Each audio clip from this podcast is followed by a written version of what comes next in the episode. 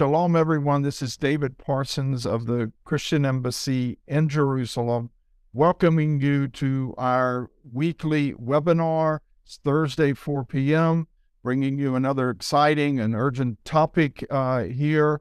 Today, we're going to be covering the recent Iran Saudi uh, normalization deal, uh, a, a uh, there's been a break in their relations, but they're making amends. It's quite surprising and shocking to to most people. Did not expect this because Iran and its nuclear threat, the war in Yemen, uh, came as a surprise. And we're going to talk about its impact on Israel and the region and even the world, the whole dynamic because China brokered this, the whole dynamic between China and America and Russia and uh, this new multipolar world we're entering. And our guest today to help us sort this out, we have a returning uh, again, our special guest, the IDF Brigadier General in the Reserves, Amir Avivi. He's the founder and president of the Israel Defense and Security Forum, IDSF. Good to see you again, General Avivi. Thank you very much, David. It's really a pleasure. Thanks for being with us. Uh, and uh, just want everyone to know if you need translation, we have French, Portuguese, Spanish, and Thai uh, over on the uh, uh, in under the interpretation uh, function over on our Zoom call. If you're on Facebook Live or or on a YouTube channel watching this, you go over during the Zoom Live, you can have the translation there into those languages. Okay, so uh, Iran and Saudi Arabia reached uh, a normalization of relations accord in early March that caught uh, much of Israel and the West by surprise. Uh, and part of the surprise is it was brokered by China. The U.S. had been trying to at least uh, stabilize the region by getting uh, the Saudis and Iranians together in some way. weren't successful, and it was China that actually did this uh, in early March after four days of, of uh, very discreet talks in Beijing. The Chinese government was able to get the parties together and announce a normalization of relations again. So the background to this, uh, General Avivi can give in more, more, fill in more about this, but you have a long historic rivalry between the Persians and the Arabs. There's a lot of history of wars and conflicts there, uh, as well as the Sunni Shia rivalry within Islam, that schism and that split, where uh, Saudi Arabia, as the guardians of Mecca, or Mecca, Mecca and Medina, are seen as the really the heads of the uh, of the Sunni world. Sunni Muslim world, and the Shiites, of course, uh, the Iranian regime claims to be at the forefront of of that uh, branch of, of Islam. And uh, since the Ayatollahs took over in the Islamic Revolution in Iran in 1979, there have been several breaks in diplomatic relations uh, between Iran and Arab countries, including the Saudis. There were the 1987 riots on the Hajj, and Egypt after uh, terrorists affiliated, militiamen affiliated with Iran uh, assassinated Anwar Sadat in 1981 over the uh, the Israel Egypt peace treaty. The latest rupture between Iran uh, between uh, Iran and Saudi Arabia happened seven years ago, 2016, when a uh, Iranian mob they stormed and burned the uh, Saudi embassy in Tehran in protest of Riyadh. Um, executing a radical Shiite cleric who was encouraging terrorism. But China's managed to put them back together. And uh, we may even see Iranian President Raisi visiting Riyadh very soon. So, General Avivi, help us understand did this come as a surprise to you? Were you expecting something along these lines? And it's sort of a big picture review here, what you want to fill in and how we got to this moment and, and why are they coming together now? Thank you very much, David. So actually, three weeks ago, I spent a week in Washington. We met uh, with more than 20 senators and congressmen, and we talked about this reality. So we anticipated it uh, two weeks before it happened. And now I'm getting many phone calls from Washington. How did we know? How did we understand that this is happening? Um, and uh, no, we were not surprised, and we have to really understand the larger context. So, looking really at the big picture, I would say this: we we we've seen a steadily uh, growing uh, strength, growing strength of the East overall. Uh, over the West, it's a long process. Uh, we've seen the Chinese economy growing constantly and, and the way they are affecting economical uh, uh, the whole globe economically. Uh, we've seen India uh, growing a lot.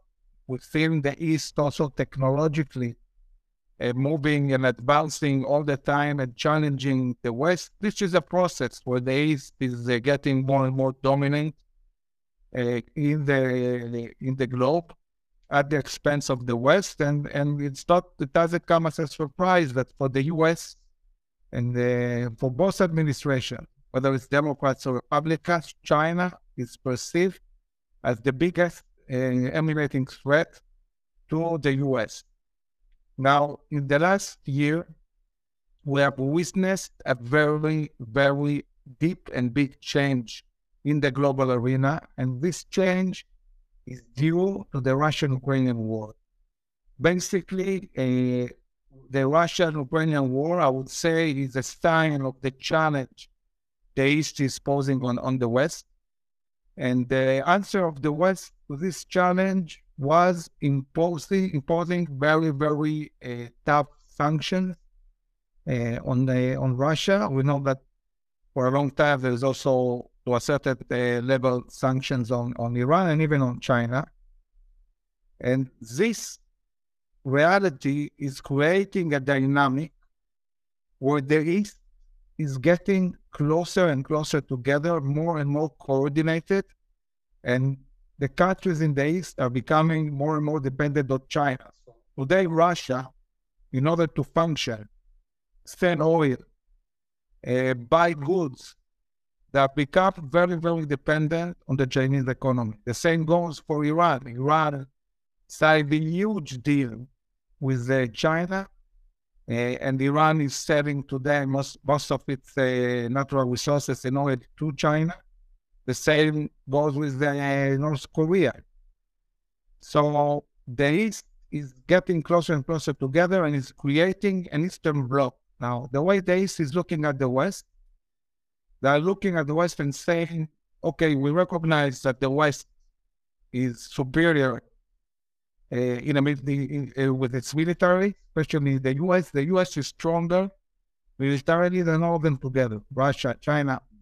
The US has a very, very big and strong uh, army. But having said that, what the East sees is zero willingness of the West to use power.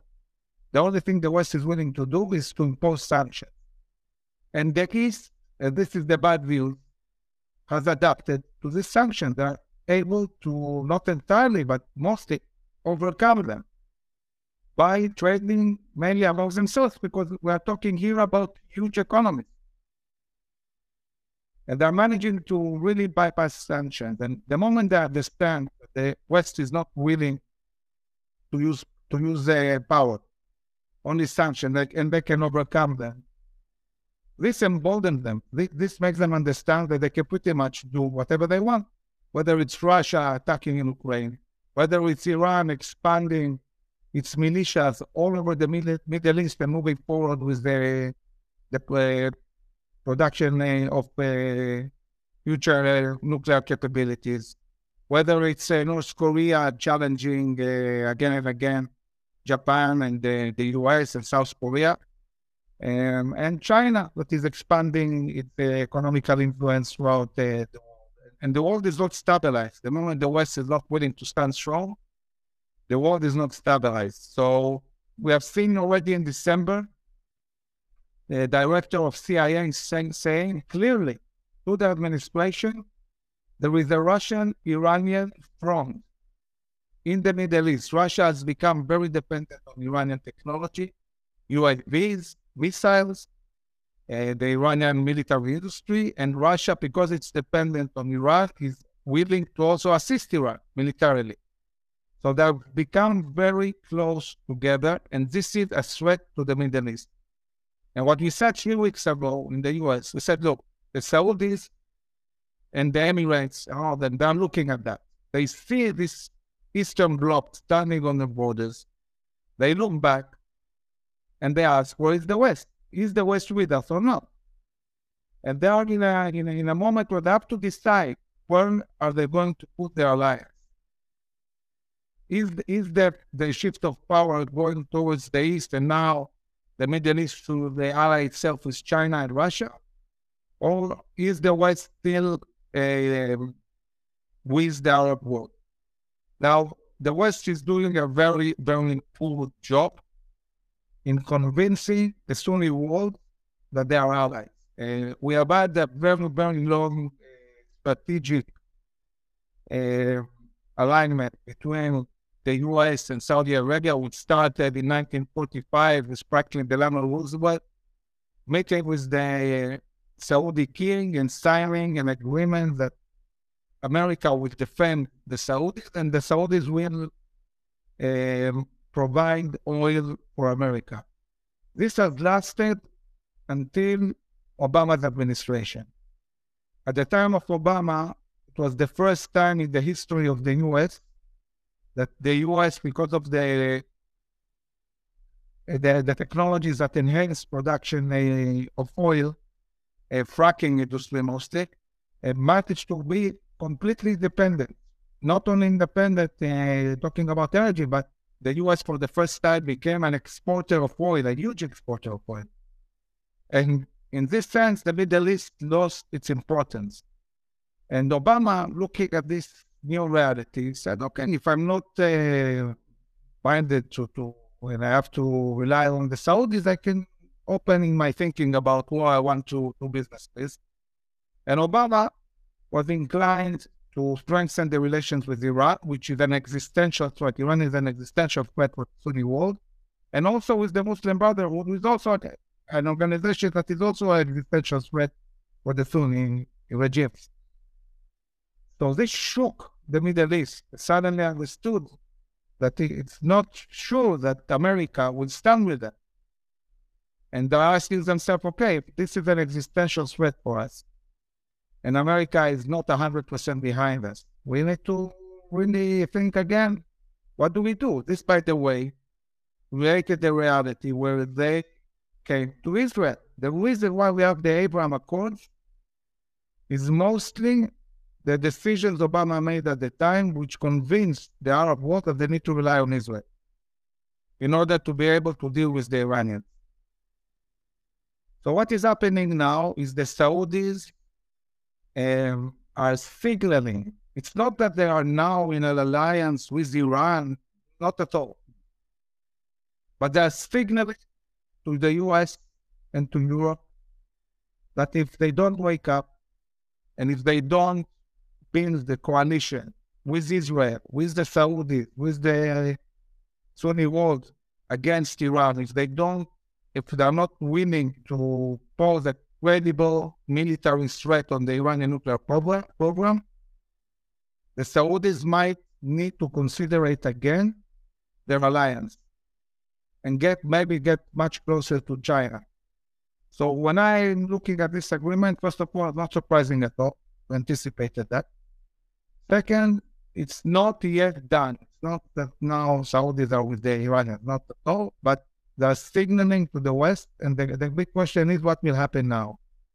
And what we, we explained in, in, in, uh, in Washington is very important to understand. There are two scenarios talking about Israel. One scenario is that uh, the U.S still does, doesn't lead, they stay behind. Maybe they assist Israel with some capabilities. And at the end of the day, Israel will have to deal with the with the nuclear uh, program of Iran.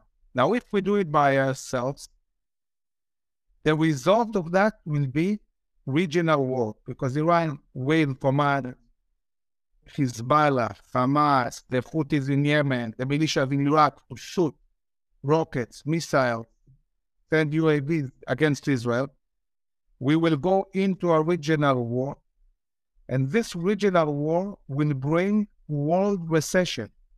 It will bring a huge surge of oil prices. It will bring instability. It will affect something that is already not functioning and not really working well, which is the global, global supply chain. This, that is pretty dysfunctional at the moment. It will be much worse because most of the goods of the world goes through the Middle East from east to west and from west to east. And this will all be affected. This is in a scenario where Israel needs to deal alone with the Iranian threat, and the Iranians, because if Israel alone will be emboldened and, and, reassured that they can attack us uh, and deal with us. But in another scenario, and the other scenario is that the Saudis are saying, we are willing to sign peace with Israel. We are willing not only to sign peace, we are willing to bring Pakistan, Indonesia, huge Muslim countries, Oman, to this space. We are willing to do a very, very big peace agreement. But not only that, we are also willing to enhance oil production and take the prices down. We, we know how challenging it is for the West now, the, the surging prices with military Israel, the US, in Europe. And the Saudis are saying we are willing to produce more oil and take down the prices. But not only that, they're also saying that they're willing to open a new route of global supply chain. It's a route that basically uh, President Biden, when he came to Israel, talked about. He came to Israel and he did a very interesting Zoom in Israel. In this Zoom, there were the, the Indians, UAE, and Israel. Now, if you open them up and you look at India, you will see that India, the shortest way to go from India to the Middle East is from India to UAE, to Abu Dhabi. You don't even need to go into the Hormuz Strait. Arrive to Abu Dhabi, and there you build a train from Abu Dhabi through Saudi Arabia, Jordan, all the way to Israel, or the Jordanian Israeli border, you have a train to Haifa. And it doesn't come as a surprise that Israel has invested huge, huge amounts of money in building new ports. We doubled our port in Haifa, and now one port is managed by the Chinese, another port is managed by the Indians. We doubled our ports in uh, Ashdod, and one port is managed by the Europeans, and the other one by Israel. The only big country that doesn't have a stake in our ports globally is the US. Why? I don't have a good answer why the US doesn't have a, want a stake here, but everybody has a stake here. So everybody is interested in moving the whole global supply chains for Israel. And this will take a month of global trade. So today the option is from India to go through the Suez Canal through Egypt. This takes a month more. That's what I'm talking here. Moving it straight to Abu Dhabi and from Abu Dhabi with train to Israel. But in order to do that, and this is again, this is Biden, Biden's idea you need peace. You need peace with Saudi Arabia in order to, to move the goods to Saudi Arabia. So look at the options. One option is complete destabilization of the Middle East, recession, surging oil prices, instability. And the other option is huge peace agreement, oil prices going down, new routes of commerce, and deterrence. Now, what we're saying to the Americans is look, you have the Russia, you have the Chinese. These are very big countries. Don't challenge them straight away. We don't challenge them. Let's go to the weak link. The weak link is, is Iran. So if you challenge Iran, not only you stabilize the Middle East because Hezbollah, Hamas, all of these guys, this you have a um, strong alliance with the US, the Saudi world in Israel, no one will challenge. Hezbollah won't kill itself by challenging a coalition, American Sunni Israeli coalition. Neither will Hamas. So then you can prevent this uh, possible regional war.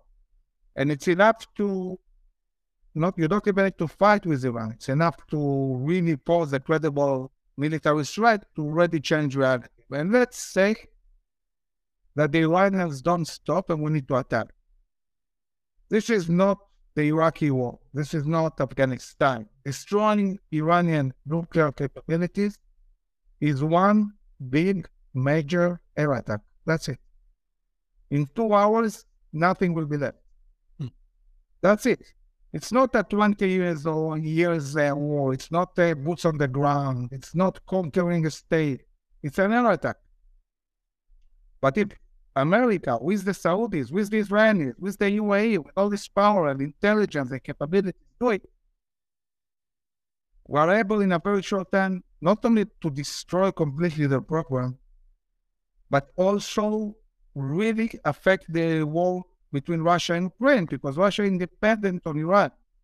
If you stop Iran, this will affect also uh, the war in Ukraine. If you stop Iran, this will deter the, the Chinese from being aggressive in Taiwan because then it will show what needs to be shown that the West is willing to fight if needed. And it's not that we believe that, you know, every every problem you need to solve with military power. But if you are not willing at all to use power, you are bringing wars, not preventing wars. You are destabilizing the globe because there are nations who are willing to use power. And if they see somebody else afraid, they attack. This is what the Russians Why, why did they permit themselves to attack Ukraine? Because they perceive the West and not willing to fight. And now it's Ukraine. Tomorrow it will be other state. Uh, another thing that we explained is that the West wants to stabilize the situation in Ukraine. So obviously dealing with the Iranians will help. But it's not only about that. I mean, today Israel, of course, we are in alliance with the US, but we also keep options open. We, need good relations with the Russians as well. So we need we're coordinating with them in in uh, Syria, and we need to keep good relations. But imagine that the U.S. comes to Israel and says, "Okay, Israelis, we are building a coalition. We, the U.S., are willing to lead uh, and challenge the Iranians. But if we do this, we want you Israelis to assist dramatically Ukraine. Of course, you'll assist dramatically Ukraine if this will be the case, if the US is willing to build a coalition and challenge the Iranians. And we can shift the whole thing around. If Israel decides to bring these technologies to Ukraine, this is a game changer. What we can do, no country can do. So there's a lot to gain from the US stepping forward, and, and this is what we are trying to do. And this is what also the Saudis are trying to to convince the US that they need to change policy and step forward. The CIA understands that. The American Army understands that. The administration is not moving fast enough. So the Saudis are starting to pressure more, saying, you know what? We're not going to move forward. Okay. The Chinese option is not a bad option for us. And we are willing to contemplate. And this is the message that is sent to America, but it's still not the number one choice of the Saudis. Saudis would rather have a strong West supporting them with Israel than giving up to the Chinese, Russians, and, and, and Iranians. They understand that these guys not necessarily will be really on the side on the long term. But we are in a very, very dangerous moment. And if the US doesn't step forward and we won't see a change, and this might be pretty devastating for the. Thank you for that excellent uh, overview and, and assessment of, of where we are. Some really, really good points there. I know Israel, uh, General Avivi, has for years had to sort of navigate living here in the center of, of, of the earth that you know, they put a premium on, on the U.S. Israel relationship. But Jerusalem also wants relations with the Chinese and also had good relations with Russia before the Ukraine war. Even even Israel had a little more free rein to attack Iranian interests, Iranian and Hezbollah targets in inside Syria without the you know the Russians getting too upset. But all that has sort of changed, and and uh, Putin is trying to create this multipolar world where the U.S. is no longer the big boss, and there's several different poles of, of power, and and forcing people to choose sides. Uh, when we think of the Saudi decision, Crown Prince uh, bin Salman uh, really making this decision to go with China, how much of a factor was uh, back in 2019? I, I think it was probably part of the the Yemen civil war. The the the Iranians are backing the rebels there, the Houthi rebels. The the Saudis are backing the regime. That Iran, Iranian um, proxies launched this coordinated attack on the Saudi oil fields in the east with the guided missiles and drones that all showed up at once, very coordinated, well timed, and showed their abilities. And I understand the Saudis wanted the U.S. to help them retaliate. I remember speaking with you earlier this year where you said if someone attacks Israel, we never let it go unanswered but the Saudis didn't respond. I understand it was because the U.S. would not back them or help them on it. How big a factor was that in bin Salman now calculating I have to go east to China to get uh, more stability or security for my country? So, David, talk, you're making a very, very important point because what we saw in this attack uh, is basically that all of the American technologies which deal with detection and air defense didn't function and didn't do the job. So the Iranians, with a coordinated attack from Iran and from Yemen, managed to really inflict a huge damage to the oil fields of Saudi Arabia without the American technology managing to stop that. We see, by the way, the same problem with missile attacks by Iranian proxies on American bases, whether it's missile attacks on UAVs, and also the, the level of success of American weapon systems to stop that are not good. And this makes the Saudis very, very nervous. On top of that, America didn't retaliate didn't defend them, didn't challenge the Iranians afterwards. And this made the Saudis wonder how much this alliance is worthwhile, because if the technologies are not good enough, and on top of that, there is no motivation to fight and defend, this becomes a serious problem. And, and this is why, by the way, on one hand, we think this movement towards China, but also at the same time, we see closer and closer relations with Israel because on Israeli technologies and rely. We have to remember that Israel has proved again and again that it's able to intercept rockets, it's able to detect UAVs, even small ones, and destroy them in, in many different ways from the sea, from the ground, with airplanes, uh, with choppers. We have, many different ways to do it. And until now, we're pretty successful in doing that. So obviously, um, the Sunni world is interested in Israeli technologies, and, and, and this has become a very big market. We're sending more and more Israeli technologies that assist the, the Sunni world against this Iranian threat and getting closer but again, all of that without an American umbrella and then a, a clear uh, commitment is very, very problematic.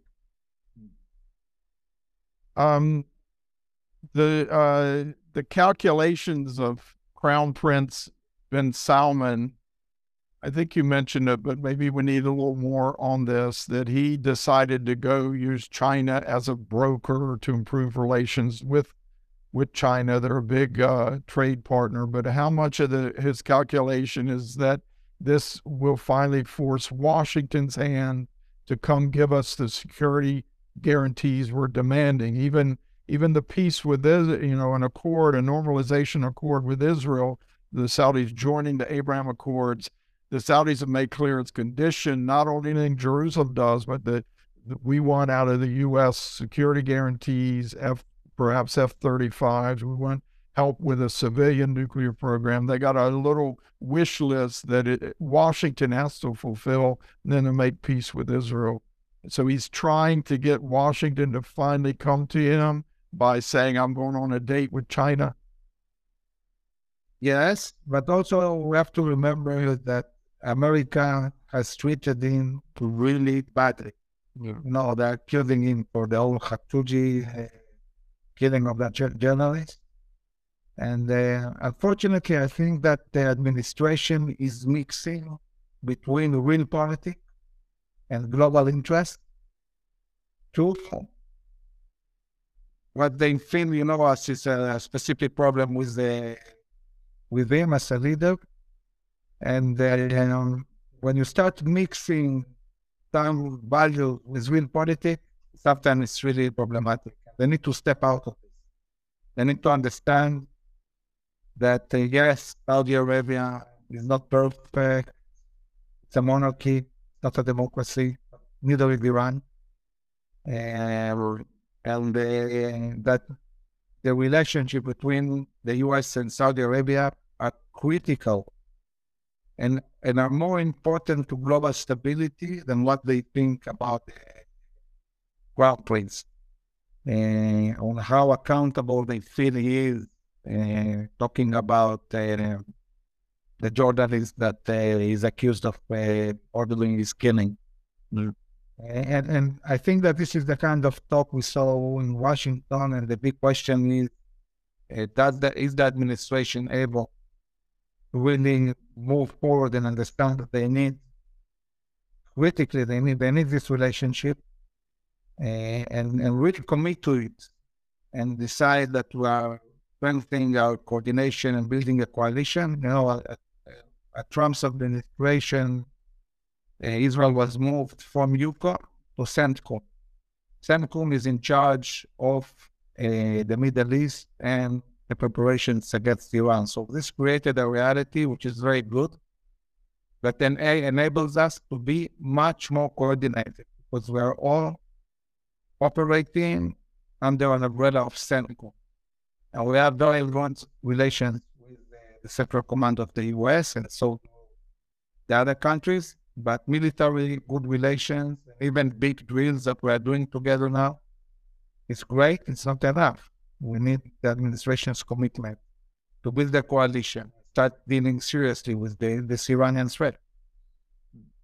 I, I want to uh, touch on a couple aspects that the Saudi um, uh, Iranian rapprochement to uh, region. One is the war in the civil war in Yemen, the Iranians back inside, the uh, Saudis the other, and but now it looks like they've had a relatively successful ceasefire for a year or so, and they now want to renew that. And are we going to see Iranian arms shipments stop to the Houthi rebels in, in Yemen? And is it going to reduce the threat to Israel from coming from Yemen?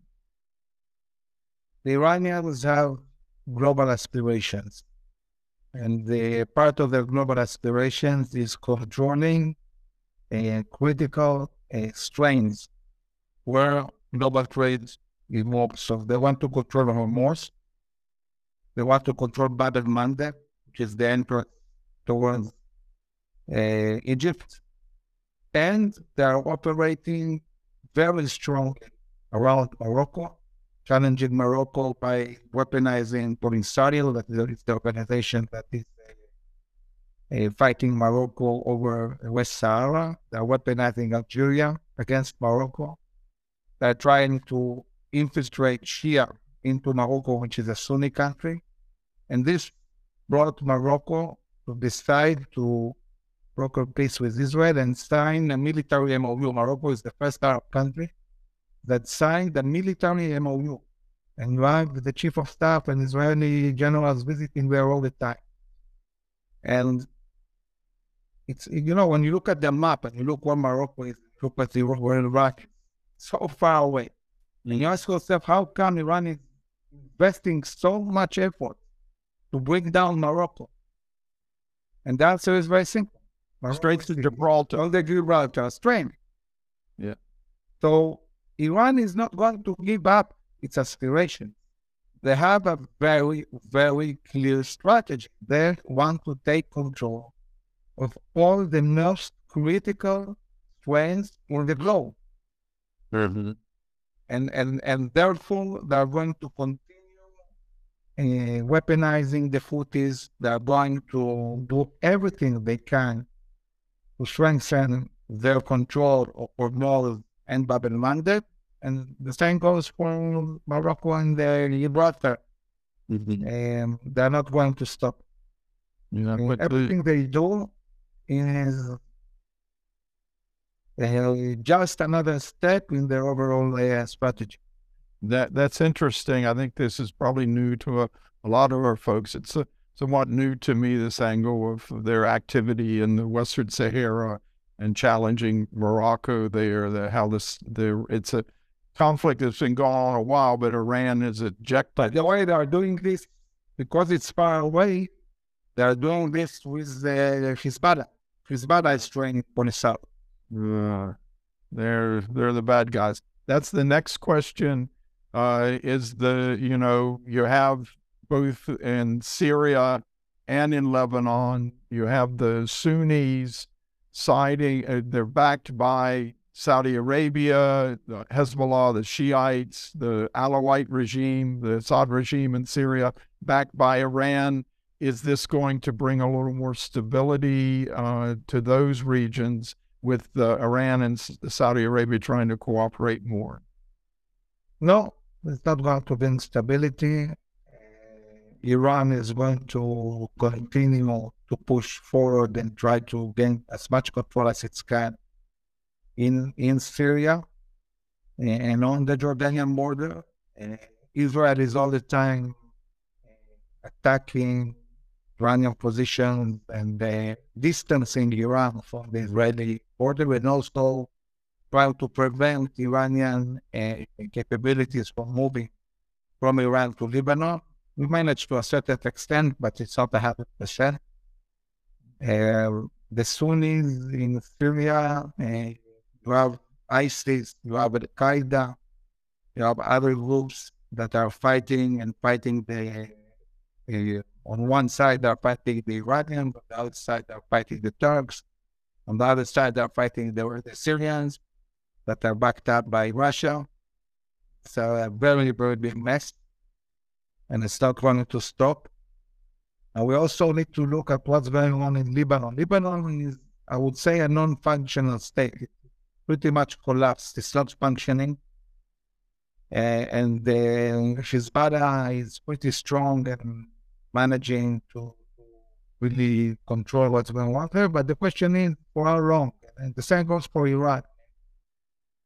We see two countries, Iran and Lebanon, that are really, really uh, suffering from very bad economical situation, instability, and, and on the other hand, militarily, Iran and, and also Hezbollah are getting capabilities and strong. And the question is, what will happen first? Are they going to collapse? Maybe in Iran have a revolution, even in Lebanon, or civil war? Or are we going to confront them? Are we going to find ourselves in a confrontation that can happen in three ways? One is because we'll be proactive. We will, uh, let's say, attack Iranian installations, and this will go war. Or maybe now, for example, today we started the Ramadan in Israel. Know that very sensitive time. Maybe something with Gaza, Al-Aqsa, something will happen will create some kind of regional uh, war or a strategic decision by Iran to surprise us and attack. Now, Iranians have been building around us for many, many years, these militias, and they're getting stronger and stronger, and it's reaching a point where Iran might say, okay, we, we got to some peak. This is the right moment to challenge and surprise Israel. And this might happen, and we need to be ready for all these uh, scenarios. This is a new challenge for the IDF. Mm. And I can say that the current situation inside Israel, what we're witnessing, is not helping us. This is uh, only deteriorating our deterrence. It makes Hezbollah feel that we are what what uh, uh, Nasrallah has been saying for many years that Israeli society like a spider's web looks strong from afar, but if you touch it, it's very soft. And um, I don't believe what he says is true, but again, it's not about what we think, it's about what he thinks. And if we feel that really Israeli society is not strong enough, and the idea is uh, a bit shaken by, this uh, insubordination that we see at a certain extent, this might bring war on us, and we'll have to deal with it. I I want to ask how this Iran Saudi deal, uh, as you said, it's right now they've announced that they will do agreements and continue no, negotiating normalization agreements. That it's not a peace accord or treaty itself, but there's a whole process to do. But if if the Saudis are really serious about going down this road, Washington doesn't react the way the Saudis want. Uh, how is this going to change Israel's calculations concerning the Iranian nuclear threat? There was a, I think, an Israeli official who recently said that Iran, if it took a political decision to make a nuclear warhead, they could do it within 12 days. The IAEA even said they they've got uh, uranium enriched to about 85%. It's just a little step. You know, how does this change Israel? Uh, Israel's thinking about being prepared and, and even willing to carry out a decision to carry out uh, an attack on Iran's nuclear program.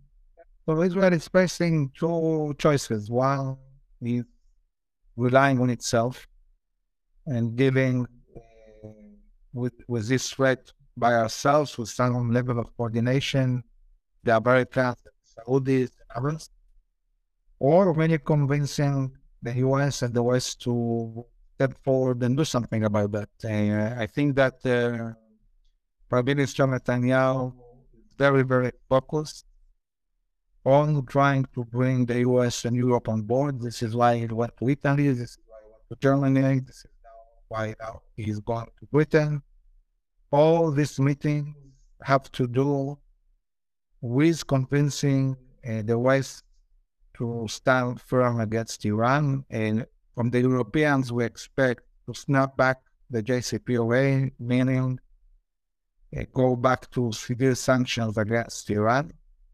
And the US will expect to lead uh, and build a coalition.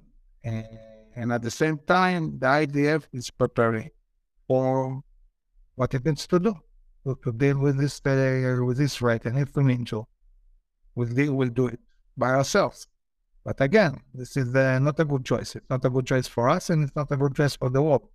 Mm. And uh, we'll have to see what happens. Yeah, I, I think you said that it, it, Israel or with the U.S. in in uh, in a coalition, you could destroy uh, Iran's nuclear facilities within two hours, but you'd have probably months and months of the fallout from these Iranian proxies in the region, and and how you bring that back under control um, I think uh, we want to uh, end up focusing on how this deal impacts the whole momentum of the Abraham Accords because Israel, you know, made peace with the United Arab Emirates, with Bahrain. There was talk of Oman next.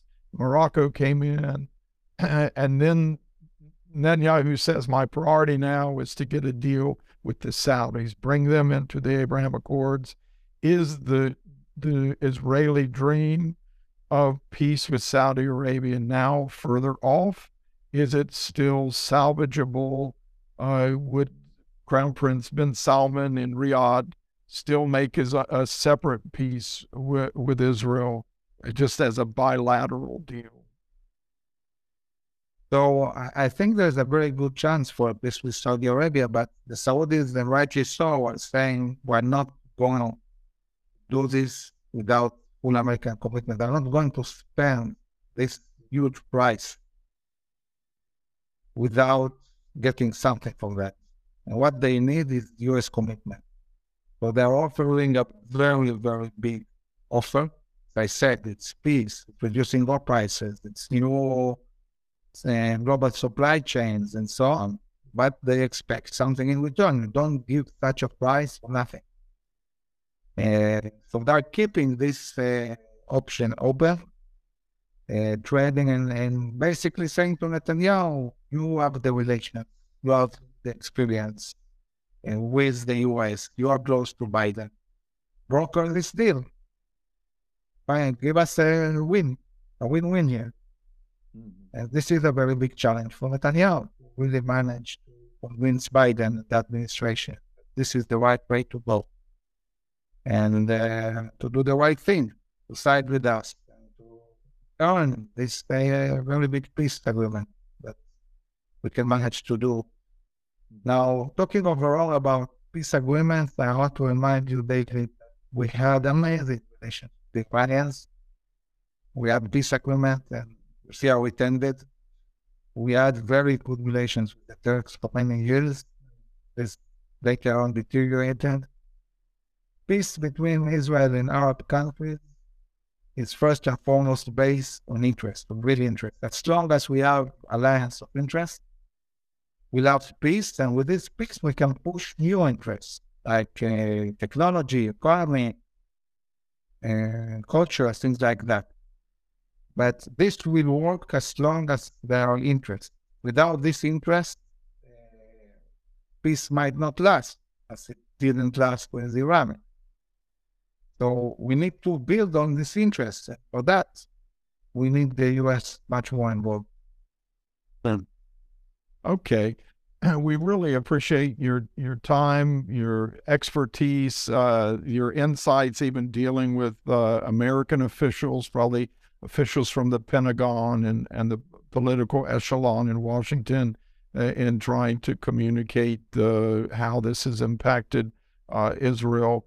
And uh, I think you hit on a very good point that um, uh, President Roosevelt at the end of World War II went on a ship. He was already in a wheelchair, but he went on a, a, um, a big battleship in, off the coast of Saudi Arabia and made a promise to the king of Saudi Arabia we'll make a trade. We will guarantee your security if you guarantee the free flow of oil and cheap oil that uh, doesn't come to us at exorbitant prices.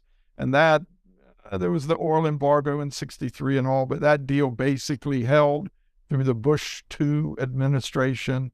But it was Obama and now Biden, after President Trump, Biden reviving some of Obama's policies that walked away from that sort of deal by trying to uh, court Iran and and uh, shift Iran um, to to uh, whatever pro-Western policies or something. But it's a new dynamic. We'll have to see where this goes. Are arms shipments going to start to Yemen? I think that's a key uh, factor. What are some of the key things to be looking at in the weeks ahead to say this thing is irreversible. The Saudis have shifted to China and this deal with Iran, or or that they're hedging their bets and will still try and move back to the West. David, you know, before I address that, I want to say that you know when, you look at really huge challenges the Iranians moving, towards uh, possible nuclear capabilities, even the ability to build 10 bombs. This is what they're doing. building capability not for one, two, three, 10 nuclear bombs, which might bring proliferation of nuclear capabilities all over the Middle East. The Saudis are getting ready for that. They have agreements with Pakistan to purchase bombs. They don't even need to produce them. The Egyptians have their programs.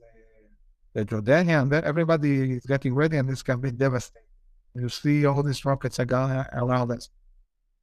And when, when I describe all this, you know, people tell me, well, this everything looks terrible. We have no hope. Mm-hmm. I say, you know, guys, I'm, I'm really optimistic because, you know, we're the Jewish people. We have got a side at the end of the day. Mm-hmm. And, and, and I think that we are really, you know, it's really this moment when, when, when you understand that you cannot rely just on power.